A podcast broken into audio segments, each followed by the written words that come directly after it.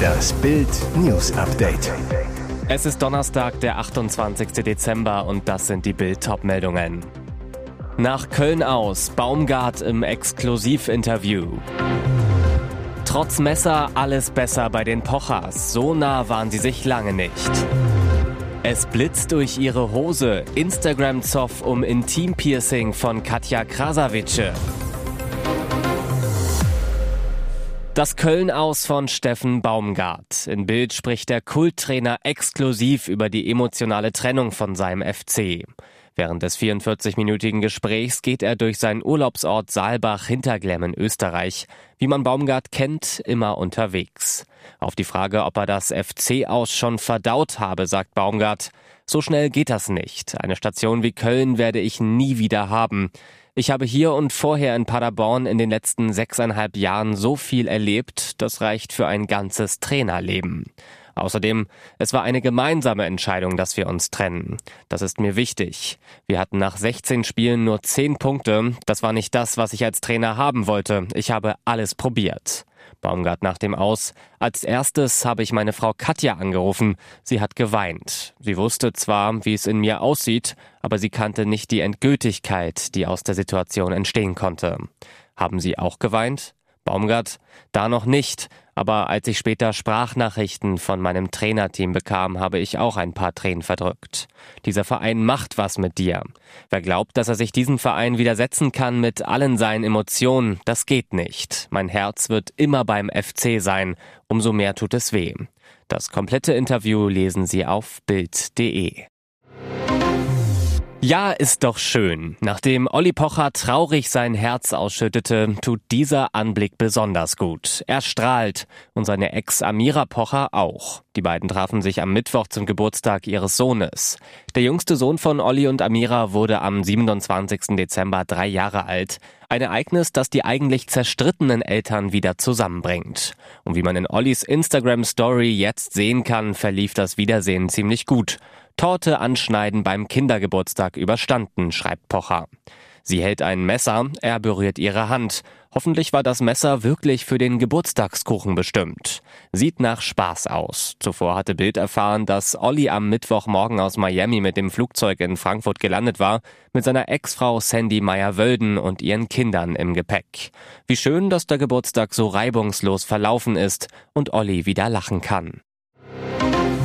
Drei Wochen nachdem ein Polizist beim griechischen Volleyball-Ligaspiel zwischen Olympiakos Piräus und Panathinaikos Athen schwer verletzt wurde, ist der Beamte nun seinen Verletzungen erlegen. Das gaben die Gesundheitsbehörden im Laufe des Tages bekannt. Bei der Attacke auf den Polizisten handelte es sich um eine Pyro-Attacke. Demnach traf den Beamten eine der bis zu 1000 Grad heißen Leuchtkugeln am Bein. Dabei wurde eine Arterie so schwer verletzt, dass der 31-Jährige nun verstarb. Die Polizei hat bereits einen Tatverdächtigen. Ein 18-jähriger Mann wurde festgenommen, nachdem er von den Behörden als Täter identifiziert worden sein soll. Doch damit nicht genug. Insgesamt hatte die Polizei am Rande der Ausschreitungen über 400 Hooligans der beiden Fanlager festgenommen. Die Ausschreitungen waren so heftig, dass die Partie damals abgesagt wurde. Für Griechenlands Polizeiminister muss damit Schluss sein. Er forderte harte Konsequenzen nach dem Tod seines Beamten. Ich will, dass Frauenhass der Vergangenheit angehört. Das sagte Rapperin Katja Krasavice, als sie voller Stolz den Glamour Award für Woman of the Year entgegennahm. Die ehemalige DSDS-Jurorin veröffentlichte danach kurz vor Weihnachten selbst, wie sie von einer Instagram-Nutzerin aufgefordert wurde, sich etwas anderes anzuziehen. Die Reaktion der 27-Jährigen und ihrer Community darauf preisverdächtig. In einem kurzen Clip hatte sich Katja in einer hautfarbenen engen Hose auf dem Boden geregelt, wobei sogar kurz ihr Intim-Piercing durchblitzte. Für eine Frau namens Veronika war das offenbar zu viel. Sie schrieb, es gibt manche, die deine Outfits ein bisschen zu freizügig finden. Katja teilte daraufhin den Kommentar der Userin in ihrer Story mit den Worten, sie findet mein Outfit im neuen Reel zu freizügig und einem traurigen Smiley. Sogleich sprang ihr ihre riesige Community zur Seite. Ist das ein Scherz? Kann doch jeder machen, wie er sie möchte. Oder lassen Sie sich auch vorschreiben, wie Sie rumzulaufen haben? fragen Katjas Follower unter anderem. Sie wird das tragen, was sie will. Machst du schließlich auch so, heißt es weiter. Später schreibt die Sängerin an ihre Unterstützer, ich liebe eure Konter darauf. Ich muss nicht mal selbst was sagen, ihr macht das 10 von 10. Volltreffer, denn Krasavice war in ihrer Jugend in Leipzig jahrelang gemobbt und für ihre Freizügigkeit beschimpft worden. Aber sie blieb sich treu und wurde so als Sängerin und Influencerin berühmt. Heute ist sie Selfmade-Millionärin, ein Vorbild vieler junger Frauen. Und jetzt weitere wichtige Meldungen des Tages vom Bild Newsdesk. Schäuble wollte seiner Frau noch so viel zurückgeben, doch das Schicksal ist ein mieser Verräter. Erst am 4. November, dem 80. Geburtstag seiner Frau Ingeborg, sagte Wolfgang Schäuble exklusiv zu Bild, ich bin überglücklich, dass meine Frau endlich wieder zurück ist. Nicht nur für sie, sondern auch für mich und uns alle ist es das größte Geburtstagsgeschenk, dass wir sie wieder zu Hause haben und mit ihr zusammen feiern können. Hintergrund? Die geliebte Frau der Politlegende war im Sommer mit dem Fahrrad schwer gestürzt. Ärzte kämpften um ihr Leben. Als Bild im November mit Wolfgang Schäuble sprach, konnte er wieder strahlen, wirkte gelöst und heiter und sagte zur Bildreporterin, meine Frau hat sich all die Jahre aufopferungsvoll um mich gekümmert, jetzt will ich für sie da sein. Nur sieben Wochen später, am Abend des zweiten Weihnachtsfeiertages, ist Wolfgang Schäuble gestorben.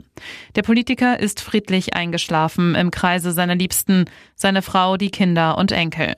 Für ihn waren sie stets das Wichtigste, der Rückhalt seines Lebens. Nur der allerengste Kreis wusste, dass das CDU-Urgestein seit vielen Jahren an Krebs erkrankt war. Auch hier war seine Frau seine wichtigste emotionale Stütze.